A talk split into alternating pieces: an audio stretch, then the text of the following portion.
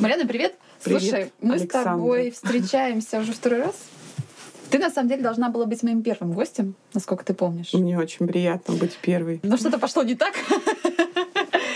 И технически не получилось э, смонтировать тот наш э, предыдущий разговор. Но на самом деле ничего страшного. Я, думаю, что не я произошло. думаю, вторая попытка будет еще более да, будет, качественной будет интересной. лучше, потому что мы все-таки я решила поменять немножко формат и сделать так, чтобы качество было на другом Мгм. уровне, ну, менее колхозное. Ну, я же люблю, знаешь, это заморочиться там. Ну, потому что подкасты — это новый голубой океан, и подкасты должны быть качественные, потому что нас слушают. Аудиальный канал очень близко к мозгу. А кто бегает и нас слушает, тем отдельный привет. Я на самом деле даже что могу здесь по этому сказ- поводу сказать, что сейчас даже появились разные курсы обучающие, да, там ведению подкастов. Мой, ку- мой подкаст не про, не про то, как делать подкаст, Мгм. мой подкаст про другое. Но тем не менее их очень много. Я даже начиная хотела было пойти уже, думаю, прикуплю у одной известной дамы. У Эльнары Петровой. Да, а, но что-то меня остановило, и я, знаешь, что сделала? Ну, я, наверное, просто не самый стандартный клиент. Я поняла, что... Ну, я проанализировала, во-первых, все, что есть в сети. Мгм. Сейчас уже очень много всего по этому поводу. Поняла, а, где те моменты, которых э, я, в которых я не могу разобраться из вот этого вот информации в, открытом, в открытых источниках. Я пошла тупо за конкретными вопросами к экспертам. Мгм. Вот там позвонила там Сереже, собственнику со- студии, в которой мы пишем, то, что он, в принципе, работает со звуком, работает в том числе и с подкастами. Я говорю, Сережа, говорю, а, сам пишет подкасты для своих проектов. Я говорю, расскажи мне. Он мне что-то там рассказал. Я говорю, хорошо, а теперь мне нужен человек, который меня научит монтировать.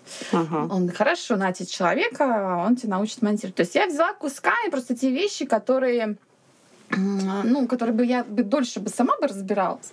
Да, я заплатила за эту экспертизу, но она была очень точная, мне не нужна была вся вот эта вот там преамбула, даже, возможно, она и качественная, и, Мгм. возможно, и, может быть, я что-то и э, потеряла, не, не, не купив там, да, какие-то образовательные вещи. Но не факт, Ну, что не ну, потеряла. ну, не факт, да, потому что а, мне было важно немножко другое, мне важны, важны были люди, которых я зову, А, мне важно было подготовиться, чтобы тема была интересная, вопросы, чтобы были интересны Мгм. слушатели, поэтому я как-то больше вот в это все включилась. И наша с тобой, э, наша с тобой тема была про SMM недвижимости. Да. Ничего не Про поменялось? личный бренд недвижимости, про а, то, какую роль социальные сети и вообще публичность занимает у руководителей компаний и у самих риэлторов, да и вообще у всех людей.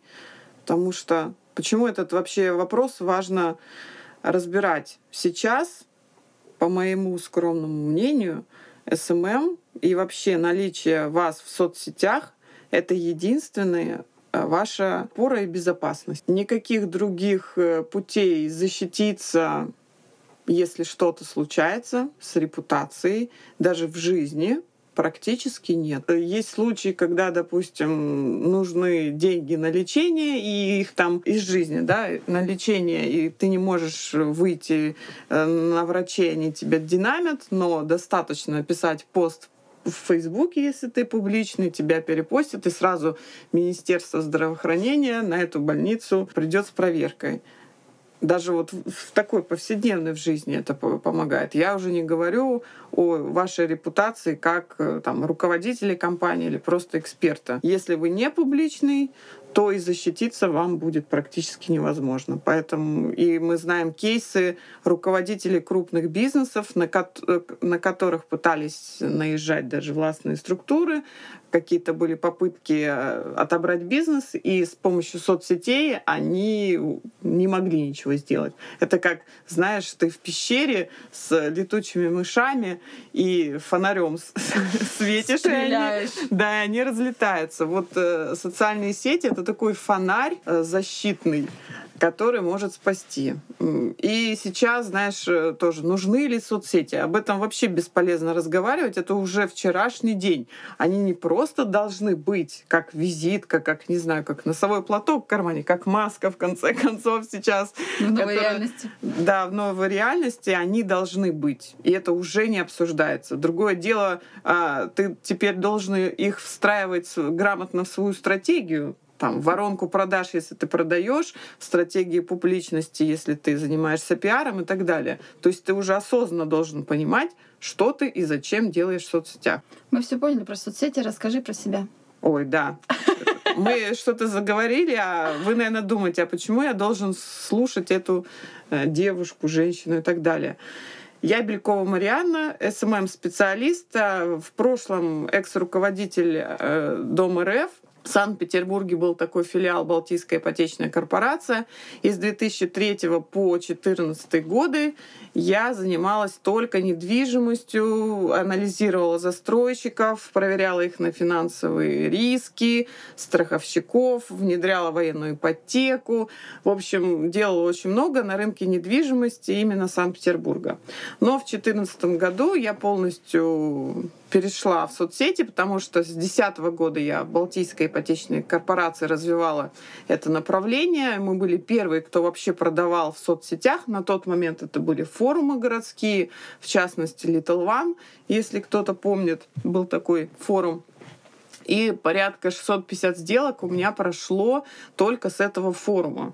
Тогда еще в 14, 13, 12 годах. То есть это был очень хороший результат, но это был голубой океан. То есть рынок был вообще не занят.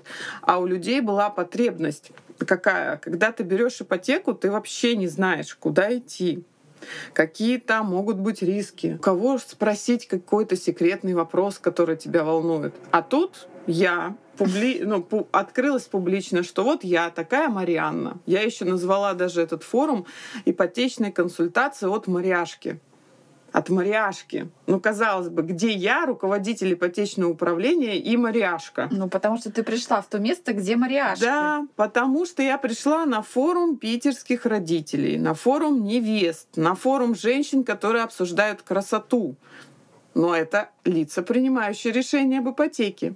Поэтому я там открылась другой своей стороной личности. Они меня воспринимали за свою и смело задавали мне любые вопросы те, которые бы они никогда не смогли задать, э, будучи сидя в банк. Вот. И вот этот элемент доверия, который я сформировала, он очень хорошо на меня работал. Все было замечательно, если бы мне не надоела ипотека. А в 2014 году, если помните, э, был резкий курс доллара, ипотечная ставка с 7, по-моему, у нас была 7,9, какая-то очень низкая ставка, возросла до 17. В общем, меня это вообще полностью уже выгорело, я и ушла. Ушла в SMM полностью, я вела проекты банков, а, Потом, как водится, ушла в декрет и вела еще проекты всяких детских садов, хоккейной школы и так далее. У меня большой опыт. И в семнадцатом году я решила открыть школу SMM в недвижимости, потому что у меня колоссальный опыт в недвижке и опыт в социальных сетях. Я одной вообще из первых в России это вообще развивала именно в недвижимости. Вот так это все соединилось. И еще был такой забавный случай. Я беседовала с одной девушкой, женой одно, одного из начальников «Газпрома», и она мне сказала такую фразу. Знаешь, я вообще, это был 17-й год, я вообще не общаюсь с людьми, которых нет в Инстаграм. Я покупаю в Инстаграм все, а у этой семьи 10 квартир чтобы вы понимали. Я покупаю в Инстаграм все от э, детской кровати до каких-то элитных услуг. И, а мне на тот момент Инстаграм очень сильно не нравился. Я считала, что это фейк, это все э, какая-то виртуальная реальность, не, которая не относится к реальности. Но тем не менее, нравится, не нравится, терпи, моя красавица. В общем, я и в Инстаграм пошла, ВКонтакте у меня тогда уже был очень хорошо развит. Так и понеслось. И с тех пор вот я развиваю свою школу SMM недвижимости, риэлторские марафоны провожу по всей России. Наш марафон прошли порядка 6 тысяч риэлторов уже за эти годы. Платная школа у меня порядка 600 человек только Инстаграму обучилась, а у меня еще и таргету есть, я сертифицированный таргетолог и по ВКонтакте. А, в общем, я теперь занимаюсь тем, что мне действительно нравится. То есть меня от этого прям прет. И я и свою экспертизу по недвижке перенесла в ту отрасль, где мне очень интересно. Я считаю, это очень перспективная профессия вообще диджитал-маркетолога, все, что связано с социальными сетями и, и всем, что будет после соцсетей.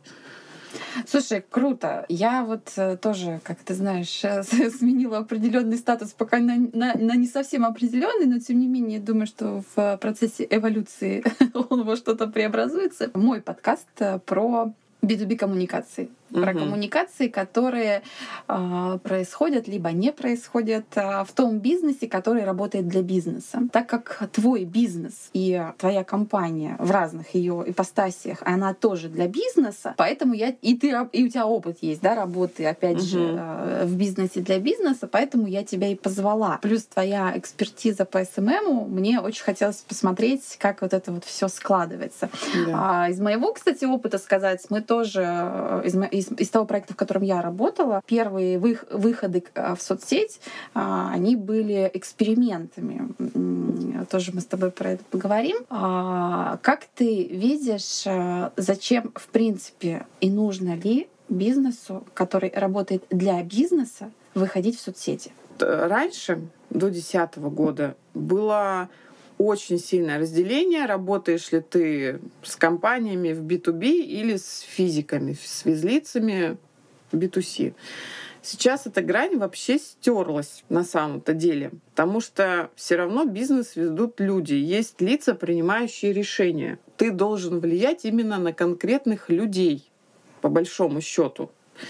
А, выяснять, как влиять, да, и влиять. И знаешь, э, с помощью социальных сетей есть даже такая фишка, ну, не знаю, секретная или нет, если тебе нужно достучаться до конкретного человека, который принимает решение, и ты никак не можешь на него выйти, допустим, там, условно, директор бетонного завода, и тебе нужно, чтобы он о тебе узнал, ты хочешь попасть в их тендер. Но ты знаешь его хотя бы номер телефона ты можешь настроить, настроить с помощью социальных сетей так таргетированную рекламу, что она будет показываться только ему. Огонь. Да. То есть э, даже такие сейчас можно делать фишки. Писать, быть в соцсетях и показывать там бетонные кирпичи, Конечно, есть такие кейсы. Мы они, все, кстати, интересные. Да, бывают. они очень интересные. Соды, э, бетонного завода в Краснодаре, по-моему, есть такие. Бармаш. Да, да, да. Известная компания, э, которую очень любят СММщики. Но все равно эта история очень сложная. То есть ты можешь подписаться на такой аккаунт, ну чисто там, чтобы поржать или из-за каких-то профессиональных вот приколов. Но вообще люди покупают у людей, да, избитая фраза, поэтому все равно с ЛПРами нужно работать. Именно если мы говорим о соцсетях и, и когда мы решаем по стратегии, что мы вообще там делаем в этих соцсетях, и если мы продаем B2B. Я считаю, что залог успеха — это выяснить, кто люди, кто те люди, которые принимают решения в этих компаниях, в каких группах они сидят и в каких соцсетях. И идти в эти группы и там э, публично работать с этой аудиторией. Угу. Вот, ну это я так стратегию сразу набросала. Но это нужно делать однозначно, потому что даже у меня есть э, знакомые, в Москве особенно, и сразу про Facebook вспоминаю, которые прям директора IT больших компаний, крупных компаний, прям, ну, мировых. Но они настолько были поглощены вот текучкой, что они не развивали свои личные бренды и вообще не присутствовали в этих профессиональных сообществах. И когда наступил кризис, они потеряли работу, и из-за того, что они были абсолютно не публичные, работы им найти было очень сложно. Вот публичность, кстати, еще вторая да, сторона, да, то, что тебя знает профессиональное сообщество, и если что-то случается, ты пишешь... Очень быстро устроишься на работу. Да, ты пишешь пост, ты устраиваешься на работу. А если о тебе никто не знал, что именно ты был тот человек, который делал в этой компании такую работу, то, ну, извините. Поэтому здесь вот тоже безопасность и устройство на работу и вообще влияние на лиц, принимающие решения, основные задачи, которые решают соцсети. Да, я, кстати, тоже думаю над э, продуктом упаковки экспертизы для наемных сотрудников. Э, я вижу, что в этом есть потребность. Они просто ее плохо пока что осознают, и не все. Угу. Э, но даже я сейчас, оказавшись в другом статусе, э, хотя я уже, ну, у меня понятно, профдеформация, все ясно со мной, то если бы я чуть раньше подумала, про себя, то, наверное, сейчас бы мне не... При... Ну, точнее, не то, что мне бы не пришлось бы ничего не делать, это вряд ли, безусловно, но мне бы было бы чуть проще. Легче. Да, и легче. Бы. А сейчас мне нужно бежать в два раза быстрее, чтобы, собственно, оставаться на том Чтобы догнать, да. да. Слушай, еще вот вчера прошел жилищный конгресс, у нас международный, мы там выступали, и вот прям кейс к твоему Давай. вопросу интересный а, по поводу сотрудников и руководства, и публичности в соцсетях. Значит, к нам подходят наши ученики, которые мы прокачивали в коронавирус э, навыкам публичности, их учили на марафоне. И а, они, значит, рассказали такую историю. историю. Они из одного провинциального города, ну, крупного э, города, но провинциального.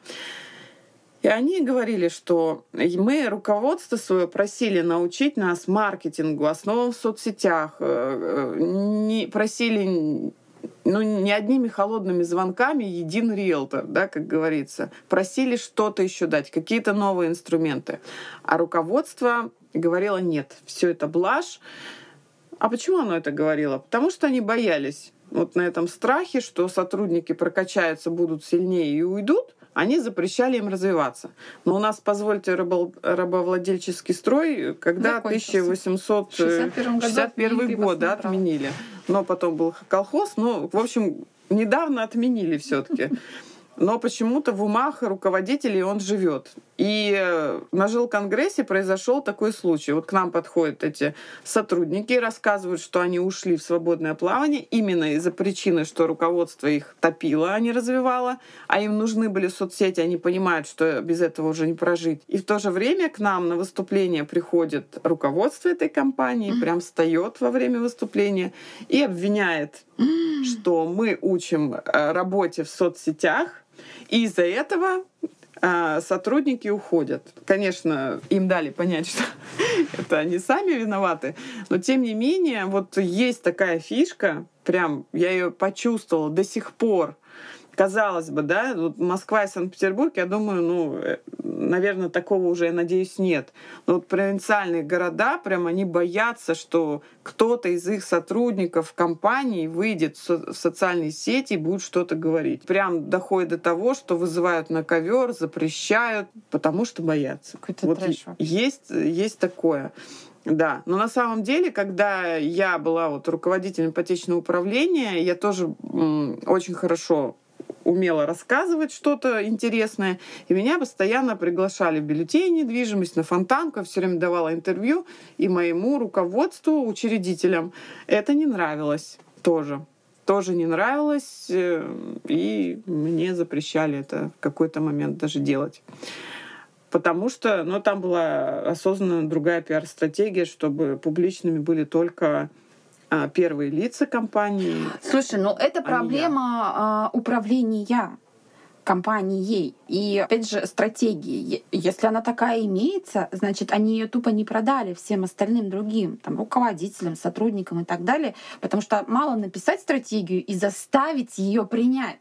Нет, ее нужно аккуратно протащить, как говорится, да, объяснить как минимум, почему мы считаем так. Там наверняка ну, работают не глупые люди, и там, наверное, не глупые. да, есть а, обоснование, почему мы выбираем вот этот путь. И, но при этом, а, если есть какая-то инициатива снизу, то лучше привлечь, чем рубить и говорить, нет, ты там лицом не вышла. Причина была именно в том, что они тоже боялись, что я наберу вес и уйду конкурентам. Ну, это понятно, но ты могла уйти и без веса. Что и произошло. Да, вспомним, что 61 год был давно. Да. А, слушай, у тебя же, с одной стороны, получается такая интересная история. С одной стороны, ты помогаешь риэлторам коммуницировать а, с а, конечным покупателем. С другой стороны, ты строишь свою компанию, которая оказывает услугу для бизнеса, потому да. что риэлторы тоже бизнес. У тебя там не рвется голова, нет? А, с учетом того, что свою компанию ты же, скорее всего, коммуникационную стратегию строишь по одному принципу, а для своих учеников ты даешь другие знания в построении, ну, чуть другой стратегии. Или это вообще все не отличает? Я бы не сказала, что это особо отличается, потому что риэлтор это все-таки для меня тоже B2B. А другое дело, что психология больших э, компаний-заказчиков, у них совсем другие потребности и запросы. Но как я поступаю? Я выхожу в публичное пространство и вообще работаю на охват. Допустим, я читаю э, в каком-нибудь портале новостроек э, большой вебинар на всю Россию. Туда приходят и маркетологи застройщиков, и риэлторы, и руководители риэлторских компаний. И по итогу они мне пишут.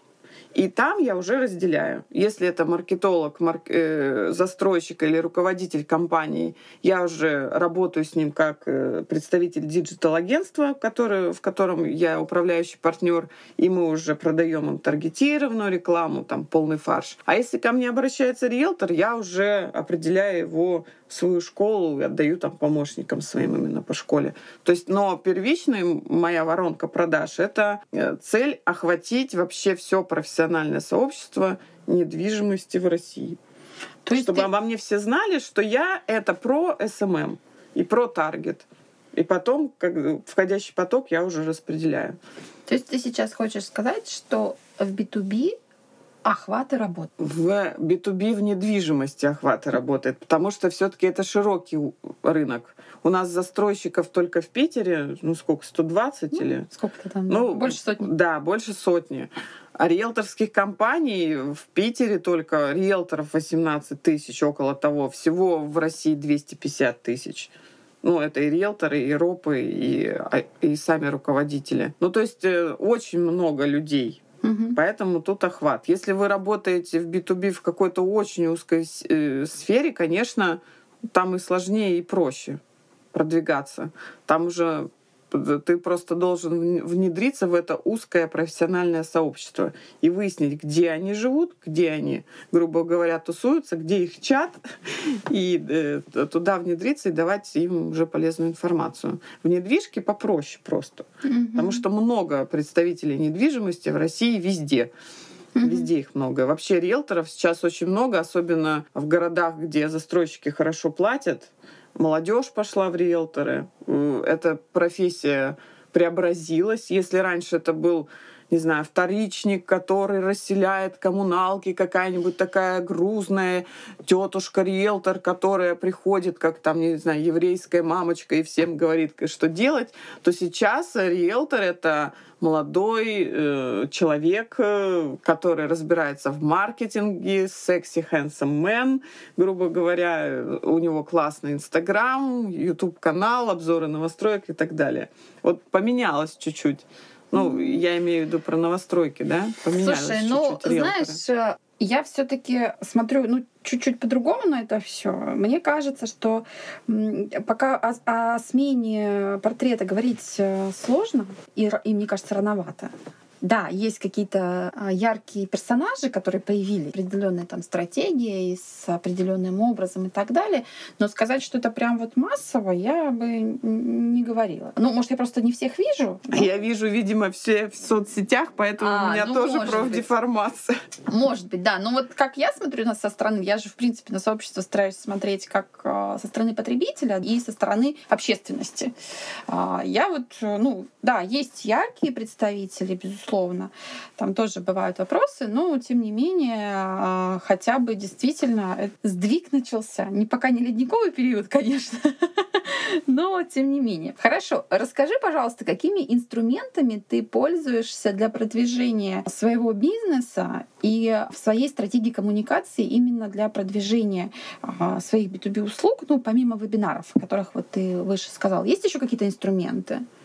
Ну, это таргетированная реклама, безусловно, и все, что может повысить мой охват э, в сообществе связанные с недвижимостью. Это вот вебинары, как мы уже сказали, это постоянно э, какие-то полезные статьи, обучающие бесплатные материалы, потому что продукт все-таки сложный, и нужно его популяризировать сначала и обучить. Это и живые, безусловно, выступления, и организация мероприятий для специалистов по недвижимости. Вот вчера Позавчера у меня прошел SMM Battle, вообще новый формат. Это постоянное придумывание каких-то новых форматов обучения, тоже бесплатных ради охвата. Вот как раз мы и придумали с Яной Гусевой этот риэлтор-марафон а, ради именно охвата. И два года уже его ведем. Все это ради того, чтобы о нас знали.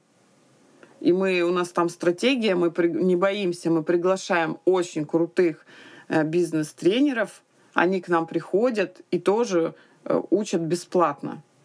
Мы не вдвоем там сидим, да, мы приносим пользу, как говорится, сообществу. Мы э, благодаря там своей репутации на нас соглашаются приходят и бесплатно выступают для риэлторов и другие очень классные бизнес-тренеры со всего мира. Вот продукт, поскольку сложный, получается, я пошла от э, первой ступени подогрева аудитории — это обучение бесплатное, чтобы люди поняли, как это важно — Потому что в семнадцатом году, когда мы начинали, риэлторы, по крайней мере, я не говорю о других э, специальностях, там это раньше все началось, но риэлторы, они не понимали еще силу социальных сетей, и нужно было им это показать. А как показать? Только обучением. Mm-hmm. Поэтому вот все, что связано с марафонами, с вебинарами, с офлайн мероприятиями, вот это я провожу. Не кажется тебе, что сейчас слишком много марафонов и обучающих мероприятий. Да, потому что, что повторить за нами милое дело, и сейчас очень многие просто скопировали нашу модель и повторили. Но это жизнь, нормальная тема. А мне не нравится быть никогда там второй, и слизывать и э, идею ее повторять. Мне это вообще не интересно. Я сейчас новые форматы придумываю, сижу. Я первая запустила ТикТок для риэлтора когда почувствовала, что все, надо туда идти. Мои ученики за месяц а, по 26 тысяч набрали подписчиков и миллионные охваты. Я этим очень горжусь. Я сейчас SMM Battle первое придумала именно в недвижимости, именно в SMM. А, раньше это было только у SMM-щиков, я видела, и у, и, и у, у застройщиков Москвы. Ну, все это, естественно, от рэперов пошло. А, потому что, когда ты обучаешь, особенно заинтересовываешь, очень нужна классная энергия монотонным голосом читать, как полезен SMM, не, ну, невозможно. Особенно про ТикТок и Инстаграм. Это должна быть энергия живая, молодая, задорная. И вот мы в этом батле позавчера пытались это показать. Не знаю, получилось или нет, но вот первый такой опыт был.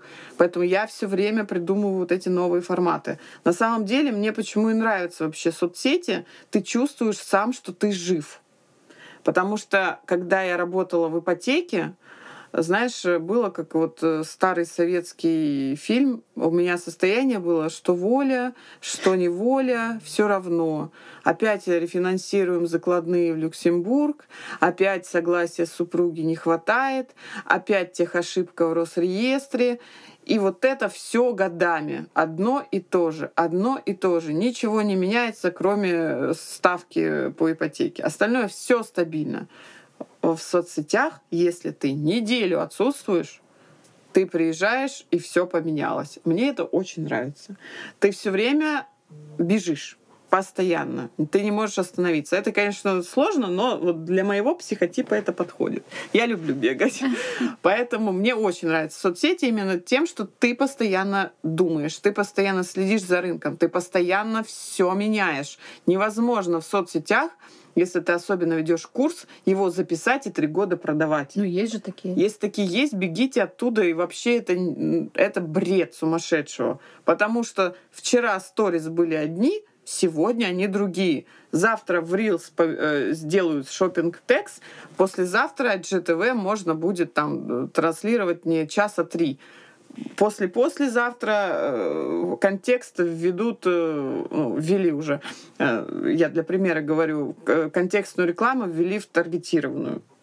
И ты не можешь это предугадать. Ну как? Это каждый месяц я переписываю курс. Я его вживую, вживую веду, потому что просто я не могу записать, мне совесть не позволит старый материал. Мгм. Вот в, соц- в соцсетях меняется все каждый месяц. Это и сложно, с одной стороны, а с другой стороны, очень интересно.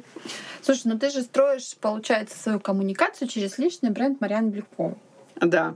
Ну, Пока. про- я имею в виду продвижение своей компании. Такой вопрос. Отличается ли стратегия позицион- ну, как бы позиционирования в соцсетях, да, так скажем, и вообще телодвижений в соцсетях для компании и для экспертов? Я даже, видишь, я же не могу себя сравнить с какой-то огромной федеральной компанией. Поэтому у меня своя маленькая стратегия маленького человека в декрете, так скажем. А для больших компаний, таких там этажи, перспектива 24, там вообще должна быть другая стратегия. И там как раз вот с одной стороны, да, они классно делают, что там Ильдар Хусаинов или Рим Хасанов, они продвигаются, это руководители этих федеральных компаний, они продвигают свой личный бренд. С одной стороны, это подкупает, ты подписываешься на человека, это интересно. А с другой стороны, это очень опасно.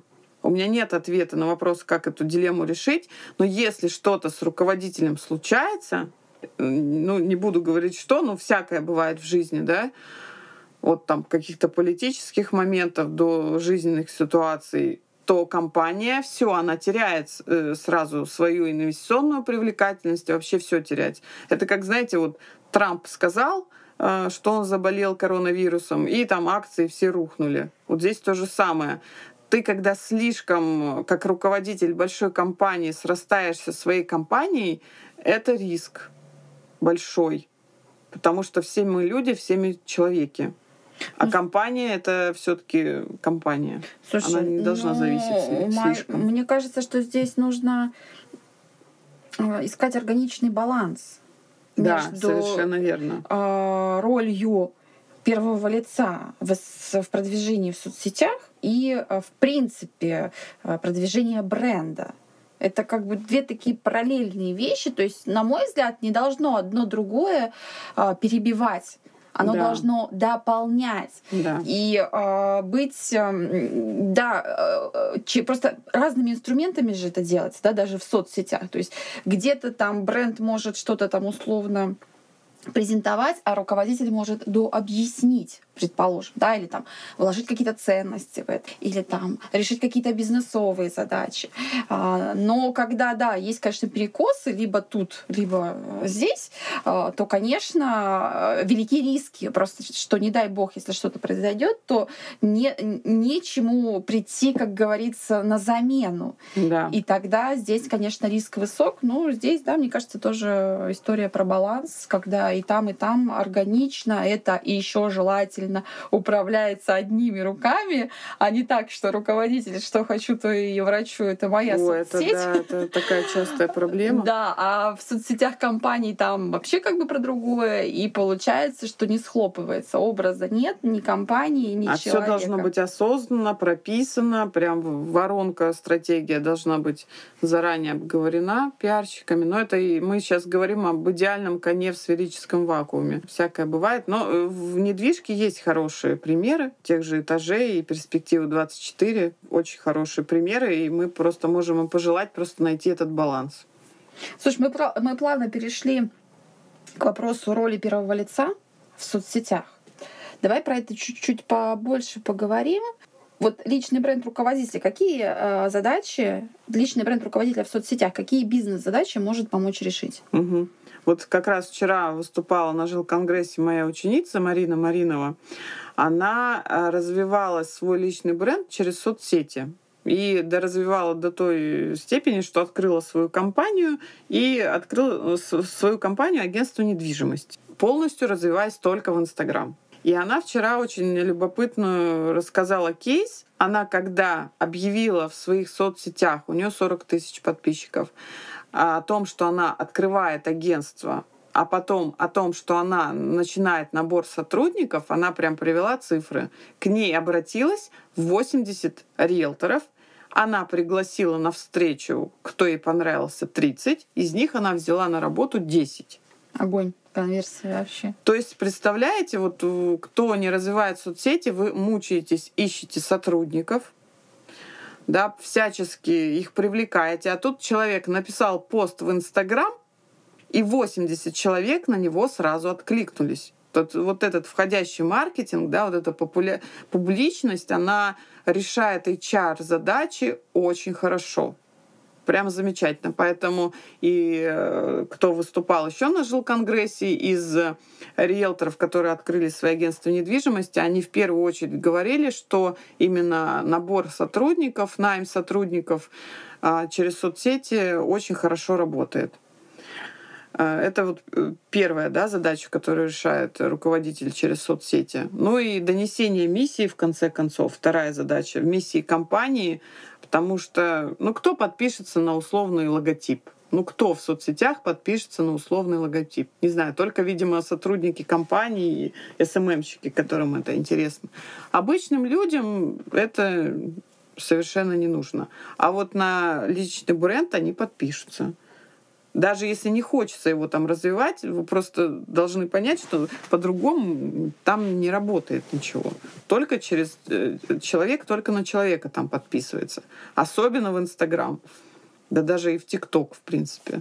Какие у нас еще самые популярные соцсети. Фейсбук, они, э, кроме личных страниц, вообще никому охваты не дают. Поэтому здесь тоже только через личный бренд. Когда ты рассказываешь о себе и транслируешь свою миссию в интернете, ты и решаешь на самом деле задачу популяризации компании.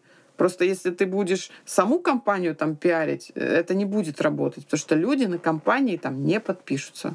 Все такая вторая задача через собственное лицо транслировать миссию компании потому что не через собственное лицо это работать не будет. Угу. А, хорошо, HR-задачи можно решить, можно донести ценности миссию. Ценности. Третье — это безопасность. Угу. Да, про безопасность мы уже вначале да, да. поговорили. Ну, четвертое — это, естественно, продажи. Угу. И первое, наверное, это продажи. Мы же к этому и идем. А, продажи в соцсетях можно разделить на вот эту долгую историю, когда ты развиваешь свой личный бренд, развиваешь а, концепцию динамического СМИ и э, концепцию, когда ты развиваешь свою компанию через личные бренды сотрудников, если у тебя кишка не тонкая, ты можешь э, это сделать, а не боишься, да, а, тогда это вообще классно работает на продаже. И второй момент, ты можешь просто настраивать таргетированную рекламу. Кстати говоря, таргет сейчас даже вот в нашем агентстве мы ведем э, застройщиков и агентства недвижимости по всей России, и мы участвовали в тесте в предыдущем месяце Э, поскольку у нас очень большие бюджеты уже откручены, у тех digital-агентств, которые очень много открутили, они имеют право участвовать в, в тестах, э, которые ВКонтакте развивает. И вот э, нам дали право участвовать в, в следующем тесте. Раньше чтобы настроить таргетированную рекламу на недвижимость, ты просто указываешь интерес, покажи мою рекламу людям, которые интересуются недвижимостью. И ты гадаешь, а кто же это мог быть? Ну, наверное, это родители детей до трех лет. Или там родители э, от трех лет, потому что там от капитала раньше только им давали. Или это могут быть молодожены. И ты вот эти гипотезы тестируешь. А сейчас ВКонтакте а, разрешили, и мы участвовали в этом тесте, показывать рекламу под горячие целевые запросы. Допустим, Например? человек пишет э, в личке маме, хочу купить квартиру в Девяткино. И ты ему можешь конкретно свой офер показать. То есть это вот контекстная реклама, горячая. И у нас заявка, ну у нас и так была не очень э, высокая, 450 рублей за звонок получалось в Санкт-Петербурге, стало 350 50 э, рублей за звонок. То есть, видите, уже даже контекстная реклама, которая раньше была в Google и Яндекс, она пере, переходит и на соцсети. Сейчас это сделали ВКонтакте, завтра, послезавтра, я надеюсь, сделает еще и Facebook, Instagram. То есть вы можете через социальные сети прям пробиться к вообще точечной целевой аудитории которая только вчера маме сказала, что они планируют купить квартиру, и вы уже там. То есть это про продажи, конечно, история. Но если у вас нет красивого Инстаграма, э, правильно упакованной группы ВКонтакте, э, все, что бы вы ни показывали, человек все равно вам не поверит. То есть таргет на самом деле это первая ступень, но вторая это упакованные соцсети и ваша история. И уже третья, дальше идет воронка продаж, мессенджеры, а, отдел продаж и так далее. А, по последним исследованиям пока что соцсети приносят риэлторам до 20% от всего входящего трафика заявок. В основном сейчас это все-таки сарафанное радио, расклейка и холодные звонки.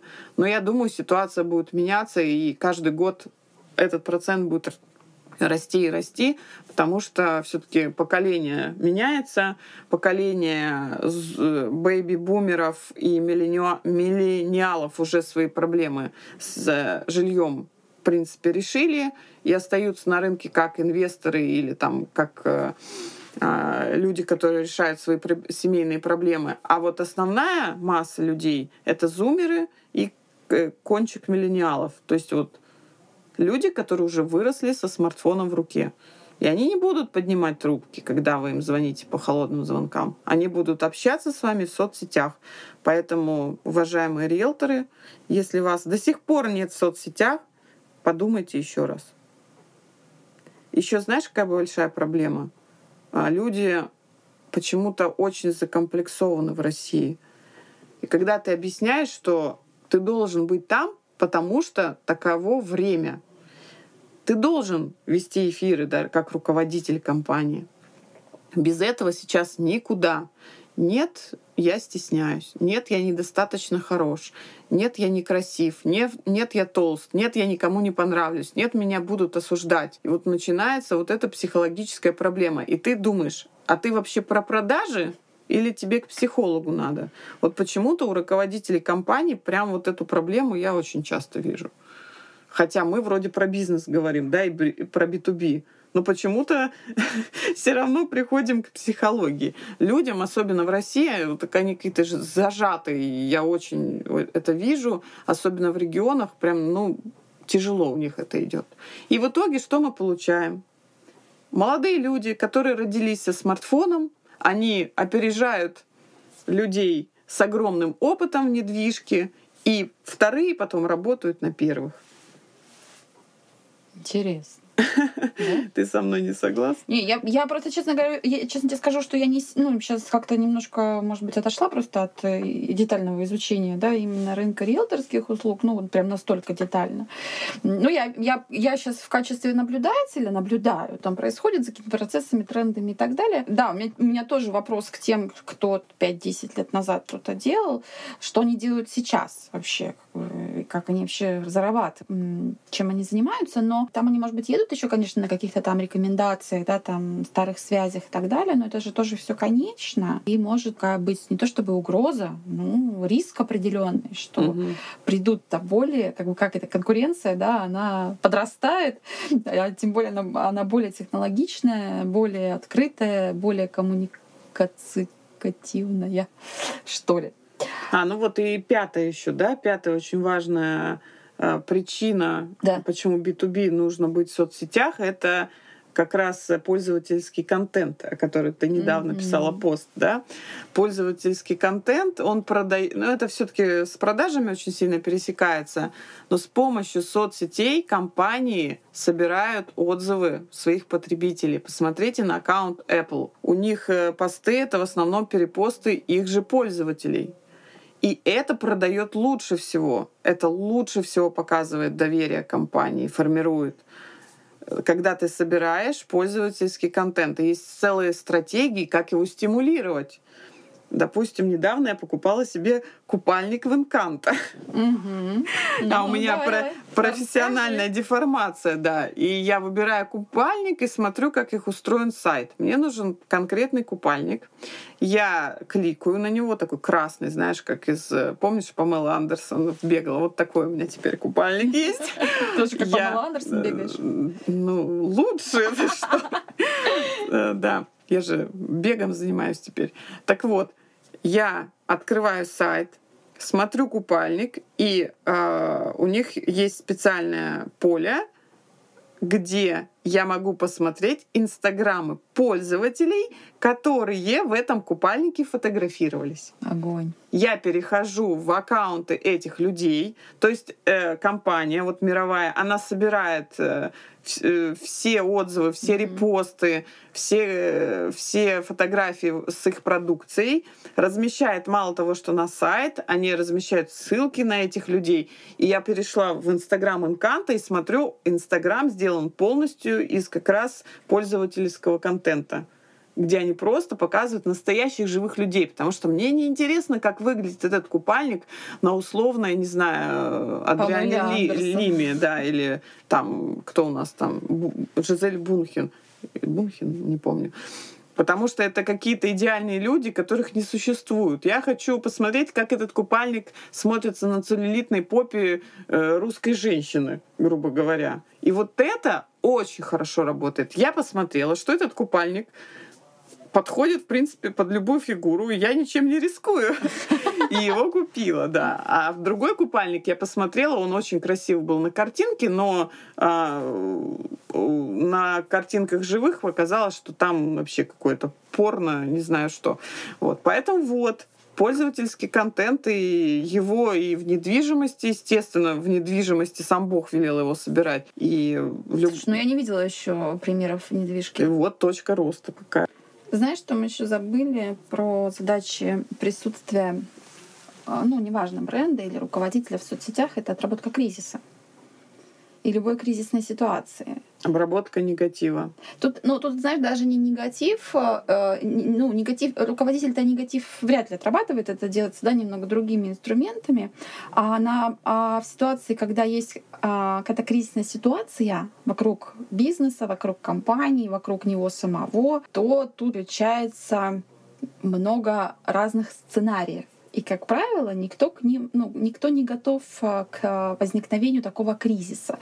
И все думают, что да я маленькая компания, понимаешь, там полтора у меня человека работает, со мной, ну что со мной может случиться? Просто один тут тоже известный нам всем руководитель небольшого агентства в Петербурге столкнулся с такой ситуацией. И на жилконгрессе он об этом рассказывал. рассказывал да? Да? рассказывал. Вот. Мы с ним общались по этому вопросу. Я, я ему честно сказала, говорю, ты там налажал. В моменте отработки угу. ты э, сделал, ну, можно было сделать вот так-то, так-то и так. И он, кстати, мне потом написал, что, говорит, ты меня сподвигла оформить это, ну, в некий кейс, э, объяснить вообще, а что было на самом деле, да, как, а почему было сделано вот так, а не вот так. У него там была определенная логика э, событий, но было непонятно, что это, что вот эта ситуация разворачивается, потому что он ее так спланировал. Поэтому я, ну, в общем-то, сыграла какую-то свою маленькую роль в том, чтобы люди а, начали и руководители начали думать про то, что кризис могут, может а, свалиться там, где вы вообще этого не ждете. И неважно, какого размера вы компания, маленькая, большая, или вы один эксперт-специалист, вот как у тебя был недавно тоже всем известный обозреватель новостроек, рассказ, рассказывавший про историю с одним известным застройщиком. Это же тоже кризисная ситуация. Да, да она, она могла где-то отыграть в плюс, плюс, где-то она отыграла в минус. Но в целом это некий ну, кризис. Э, по его разговору я поняла, что он тоже был не готов к этому. И у него, я не знаю, как там в итоге отработалось это все и там, что там было на выходе, а, но я услышала очень четко, что там был кризис. Вот, пожалуйста, тебе один о, человек, один прям блогер. У него там, я так понимаю, нет какой-то там суперкомпании, команды. Оказаться в кризисе нынче можно вот просто на два щелчка, я уж не говорю. Я сама в нем оказывалась. Ты, да, ты скрою. тоже, да, и, и еще одна там наша тоже, да, любимая знакомая тоже недавно, высказавшись не на ту тему, оказалась в ситуации, когда, ну, такое неоднозначно. И поэтому, когда вот люди э, меня всегда, знаешь, очень впечатляет, когда человек говорит, да что тут с меня можно, сколько, какие тут антикризисные могут быть э, сценарии, коммуникации и так далее. Потому что если вернуться к вопросу кризиса и сценариев от работы, не до, ну, если уж тут говорить о том, а как лучше не делать, то эмоций не должно быть в принципе. Это высший пилотаж, да. То есть ты, ну да, нужно взять себя в руки, убрать телефон, э, вообще не, ну, лучше с кем-то обсудить, кто тебе может со стороны э, сказать, что смотри, вот э, сейчас ситуация такая, нужно, да, там, вот так-то, так-то, а написать надо вот это. И лучше всего сделать это там итерациями, да, да там, э, да, там где-то нужно признать ошибку, где-то не нужно признать ошибку. То есть там нужно просто раскопать. Не надо, сломя башку, понимаешь, лететь и быстрее что-то говорить. Я тут недавно тоже, если проговорить про кейсы, э, веду сейчас проект, и, значит, там первое лицо кидает мне э, в личку там, значит, чей-то пост, в котором что-то там про него говорят не очень положительное. Да как он может? Да он же сам же так же. Да я сейчас тут вот напишу. Я говорю, и что? Чтобы Нет. что? Да, я говорю, зачем? Там уже все написано. Там уже все прочитали. Вы что-то хотите ответить контентное? Вы сейчас этого не сделаете, потому что вы на эмоциях. Если вы хотите ответить, ну, типа, сам дурак, о чем это, ну, что это скажет о вас, как да. о, там, о первом лице, о вашей компании и так далее. Ты знаешь, он, слава богу, ничего не написал. Ему это было тяжело, но, как я тоже очень часто пишу там, да, и в своих э, постах и сторис о том, что э, зачем еще нужны люди, которые ударят по рукам, для того, чтобы не наделать э, вот этих вот ошибок, которые, еще раз повторюсь, может наделать компания или эксперт любого уровня от да. маленького небольшого там с пятью, десятью, там, тире, там, тридцатью тысячами подписчиков до компаний или уж там селебрити. Ну, у них-то понятно все, не знаю, почему они со своими деньгами все до сих пор нормально не отработают все эти вопросы. Ну, ладно. Но в риэлторском сообществе вообще эта культура очень неразвитая, я тебе скажу. Вот тот, тот кейс, который мы с тобой обсуждали, э, риэлтора, э, владельца компании питерской, который недавно столкнулся вот с хейтом, да, угу. намеренным, он поддался на эмоции, потому что там э, грязно поступали, его жену при, приложили, и там что-то про нее писали, и он как э, горячий э, мужчина, естественно, в эту точку он не мог сдержаться. Для этого и существуют лица с холодным разумом, и холодными руками, которые за тебя будут грамотно отрабатывать негатив. И первые лица компании, они должны, конечно, все это дело делегировать и не быть Олегом Тиньковым. Хотя Олег Тиньков, наверное, это все там осознанная позиция, да, его харизма, и отвечать так, как он отвечает, это тоже надо иметь. Ну, ты обрати, ты читала, э, это, по-моему, было написано, я не помню, или это был какой-то, это, по-моему, было написано, первый пост, как где он э, рассказал о том, что он болеет, заболел. Да, да, ты да. видела там э, фразу о том, что я прошу прощения у всех тех, кому да. я наговорил лишнего. Да, я видела это. То есть да, э, он пожалел. Он осознает. Да. Поэтому я думаю, что это такая эволюция, которой он, ну, как бы рано или поздно к ней придут все. Ну, Просто не... он пришел такой ценой. Пришел он, да, с такой ценой, но тем не менее я к тому, что э, первое лицо компании, это не значит, что я что хочу, то и... А вообще, да, работа с негативом, это нужно э, обязательно иметь помощника, который знает, что делает, у которого есть сценарий. Потому что сам ты на эмоциях точно не справишься. А иногда Иногда надо помолчать месяц, как условная Наташа Королева, а иногда бывает ситуация, когда ты молниеносно должен отреагировать. Да, но только это не должны быть, э, понимаешь, твои это не эмоции, быть эмоции, истерики и да. все вот это вот, что вот на, на раз-два считывается. Для этого нужно делегировать Конечно, этот процесс. да. То есть, как минимум, тебе либо помогут, либо подготовят э, к этому, да, там, какого-то выводу. Да, там может тоже не все идеально получиться, безусловно, ну, потому что кризис есть кризис. Это всегда как бы, да, там, про какие-то качели. Но хотя бы ты не, не налажаешь так, что тебе еще потом от, э, вообще отрабатывать, да. отрабатывать, это еще очень долго, потому что это, этот шлейф тянется за тобой, как вот, понимаешь, прибьется на тебя это клеймо. У нас же все любят клеймить, понимаешь, да. и вешать ярлыки. Да. Все, он такой. Блин, да почему ты решил, что он такой? человек имеет право ошибаться. Угу. И, возможно, в той ситуации ошибся. И я, кстати, тому же Роме тому же Роме рекомендовала этот кейс оформить как работа над ошибками. Да. Ошибка была, там была бизнесовая ошибка, там реально был бизнесовый косяк. Угу. И не надо пытаться делать из людей идиотов, понимаешь, да, это они там, да, это не мы дураки, да, это другие дураки. Не надо. Надо сказать, как есть. Наши же психологии все же жертвы тоже как бы любят. Да. Еще и пожалеют, да, еще и советов дадут, и поддержат, и поймут, что вы настоящий. Вы реальный, вы не юлите пятой точкой, вы ну, честный, да, трушный, как говорит даже, да, свои ошибки. И с вами можно иметь дело как с человеком в первую очередь, да, а уже потом как с бизнесменом. Знаешь, еще какой у меня к тебе вот вопрос. Не кажется ли тебе, что в соцсетях все очень быстро забывается? И важно, по сути, только внимание. То есть, условно, сегодня ты, не знаю, можно так говорить, говори, говори. обосрался на весь интернет, а тебе все увидели тебя, запомнили, а завтра ты великий эксперт. И то, что ты когда-то обосрался, все забудут дня через три. Из-за того, что сейчас такой огромный поток информации, и всем, по сути, плевать на всех, что иногда у людей прям это осознанная стратегия набрать побольше охвата на условном каком-то обсере, а потом это дело монетизировать, потому что все равно никто не будет помнить, а что там было позавчера.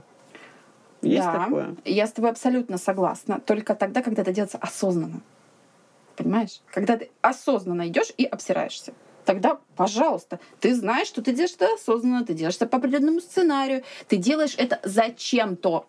Ну, есть причина, почему ты так делаешь. А когда ты, у тебя это получается, ну, как бы потому что ты реально обосрался. А есть в риэлторском сообществе такие кейсы, я даже что-то не могу вспомнить. Какие? Чтобы кто-то на хейте, на каком-то, на какой-то провокации себе популярность а, нет, знаю два Есть, случая, конечно, да. Да, да я тоже вспомнила сразу. Стала говорить. Да, есть такие, да. И ведутся люди по всей ну, России. Ведутся люди. Другое дело, что... Понимаешь, тут же, опять же, вопрос зачем и какие задачи ты решаешь. Если вот это вот э, поливание всех говном решает твои бизнес-задачи, и тебе в этом образе норм, да ради бога, Пожалуйста, хоть... Отвечать все равно перед Богом, да? Э, хоть, я не знаю, там, кроличьи ушки один, понимаешь, и там еще что-то. Пожалуйста. Ну, осознанность, да, понимание, зачем ты это делаешь, и, э, и это решает твои бизнес-задачи. Все. Потому, ну, опять же, тут можно перевалиться тогда в историю, как вот э, про которую ты говоришь, когда люди в экране одни, ну, в, да, в экране телефона, да. да, смартфона, а в жизни ты такой смотришь, э, и ты этому человеку не доверяешь. Вопрос, да, дальше включается доверие. И оно как раз не включается, если твой виртуальный вот. образ вообще не соответствует реальному. Да, поэтому... Ну, я за себя только могу сказать. Я тоже считаю... Ну, тут опять же, да, можно же по-разному, все же по-разному на это смотрят. Только вопрос в том, что кто какой результат от этого получает и кто да. каких целей добивается. Если ты добиваешься своих целей, да, огонь. Пожалуйста, ради бога. Я так говорю про, то, про те ситуации, когда твои цели другие, а ты вот попал э, в обстоятельства, которые, угу. блин, ну, угу. могут помешать тебе этих целей добиться, а могут и не помешать. Но опять же, это же тоже иногда эксперименты и э, гипотезы, которые, может быть, ты имеешь смелость проверять. Нам всем не хватает осознанности в соцсетях. Вот что я могу еще сказать. Угу. Часто твое желание почесать свое ЧСВ гораздо выше, чем осознанная стратегия. Вот тоже такое есть, я вижу. Я Слушай, вижу. давай в, у нас тоже много вопросов остались не открыт, не, не, не, не проговоренными, но тем не менее, давай э, поговорим про тренды. Что угу. сейчас в тренде и, э, и для B2B, и для B2C ты уже сказала про ну, технические какие-то инструменты, ну, да? Про тактические, да, да которые появились. Моменты. А есть вот что-то такое, вот какие-то глобальные штуки, которые, например, тянутся долго, живут, да, и работают. Или, например, вот что-то новое появляется. Тренд на публичность это вот тренд, который сейчас идет и он будет продолжаться, безусловно, потому что из-за соцсетей люди стали покупать у людей. И за брендами стоят люди, и все хотят знать, кто, кто эти, эти люди. люди.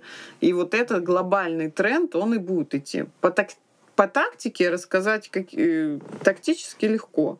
То есть сейчас это стримы, это подкасты, да, это ТикТок и Инстаграм, э, уже они, они, в, они ВКонтакте, допустим, по трендом, как это через таргет продвигать, это вот как раз контекстная реклама, внедренная в таргет. То есть, ну, это уже такие тактические вещи, они каждый месяц меняются. Мгм. И должен быть по- и в идеале у руководителя как раз вот человек, который занимается э, его продвижением в соцсетях, который эти тренды должен отследовать. Но глобальный тренд один — это публичность, безусловная.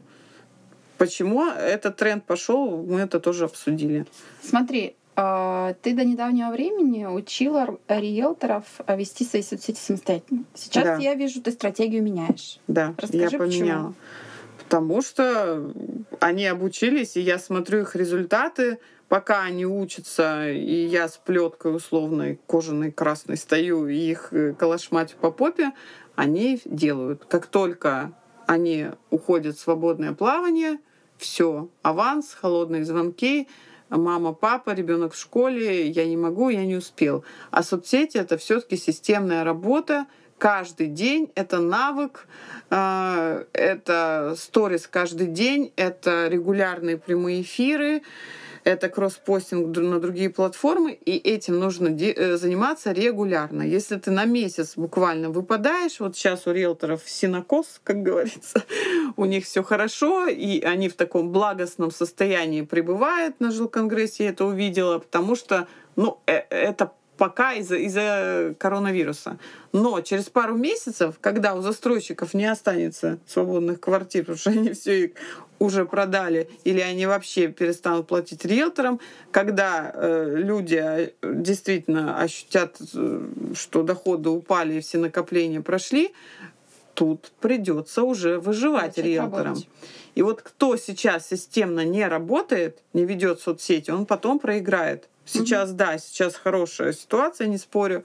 Можно и без соцсетей нормально заработать, но скоро это прекратится.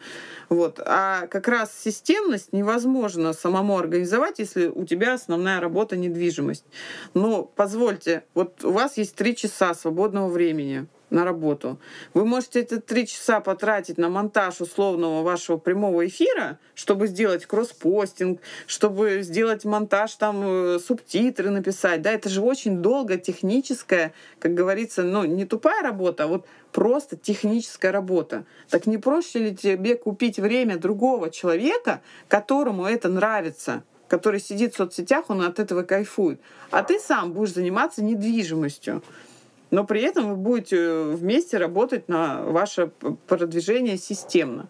Вот я столкнулась с тем, что было все несистемно. Человек что-то там сделал, да, он аккаунт оформил, но он его потом все равно забрасывает. Дальше идет все равно понимание, что нужен помощник. А помощник а, его найти очень трудно, потому что условно продавать трусы на Алиэкспресс — это не продавать недвижимость. Это вообще другие сценарии, это вообще другая стратегия. Никому ваши товары э, в виде домов там не нужны в соцсетях. Поэтому это очень сложная работа, которую нужно обучать. Поэтому я и при этом меня каждый день буквально риэлторы спрашивали, дай помощника, дай помощника, есть ли у тебя кто-то. Э, Меня останавливало раньше то, что я не могу за этих людей поручиться, потому что ты отдаешь пароли от своих соцсетей, и я порекомендую условную Машу, а вдруг она окажется мошенницей какой-то вымогательницей. Вот, вот это меня всегда останавливало, поэтому я обучала только своих вот проверенных друзей, которых я лично знаю. Мгм. Там, условных мам в декрете, которые со мной ходили на балет там, или куда-то. Но они брали по 4-5 риэлторов, и все. Они Мгм. больше не могли брать. То есть где-то 3-4 проекта один СММщик может взять. Если он берет больше, то это все качество, естественно, падает. Тем более их еще надо брать из разных городов или из разных э, ниш, чтобы они не пересекались. И у меня моментально не забились, а спрос идет и идет. Дай, дай, дай, дай. Поэтому этот проект просто родился из запроса. Мгм. Сейчас я его как раз развиваю, как раз мое позиционирование в соцсетях тоже изменилось.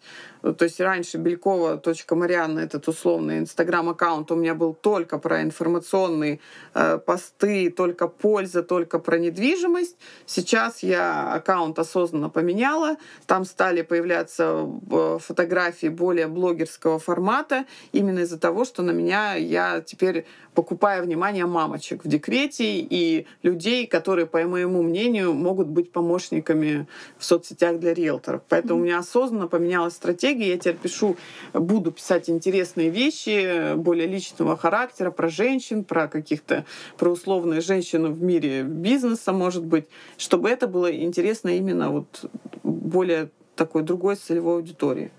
Но я, кстати говоря, разделила аккаунты. Я теперь риэлторов веду в одном аккаунте Белькова SMM, а свой основной аккаунт Белькова Марианна я теперь делаю более для помощников.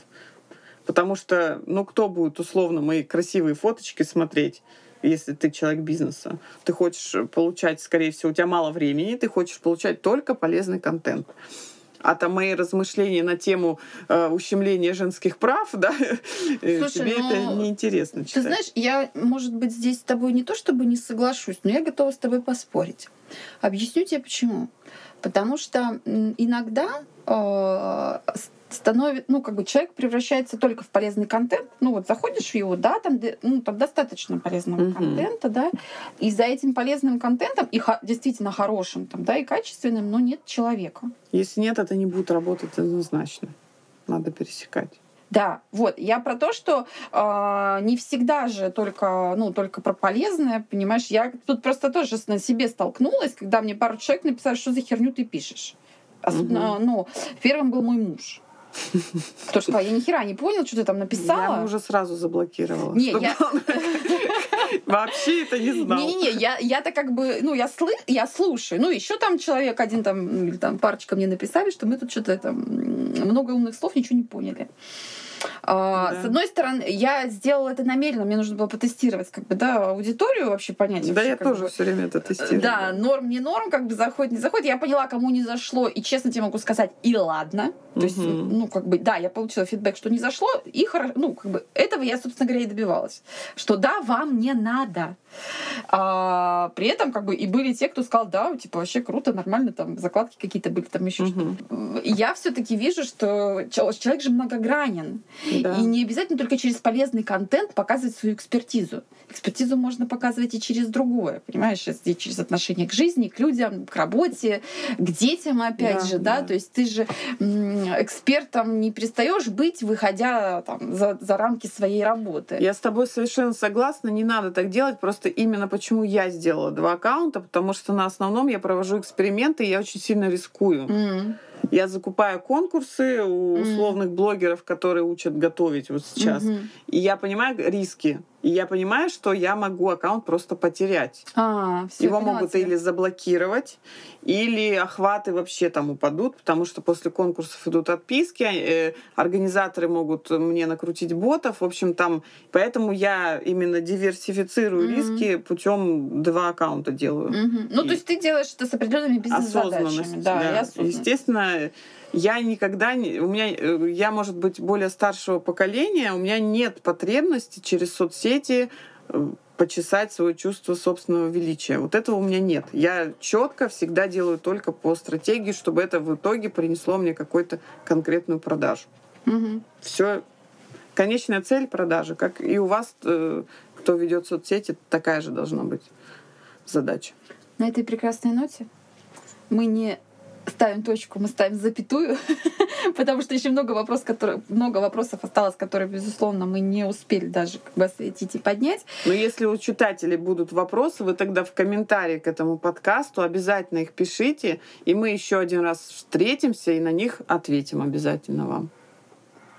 Мариан, спасибо тебе большое. Спасибо тебе. Я Александр. надеюсь, мы не последний раз встретились. И наш девочковый, кстати, чат должен э, превратиться во что-то. Тут просто у меня тоже была одна из участниц нашего девочкового чата и задвигала про то, что вообще нужно, нужно создавать ассоциацию женщин, женщин да? да, которые не просто бла-бла, а которые вот да. Я говорю, давай. Нас таких тут много, и идейных, инициативных, у которых много энергии. Сильные женщины, которые говорят говорят об алюминиевых вилках. Вилка, да. Так и назовем наш подкаст про это. Нет, это Спасибо, будет Марин. скорее секс в большом городе, поэтому мы этот подкаст будем в другом месте транслировать с тобой. Ладно, это вырежем. Марьян, спасибо. До новых Спасибо встреч. тебе, Александра. До новых встреч. Пока-пока.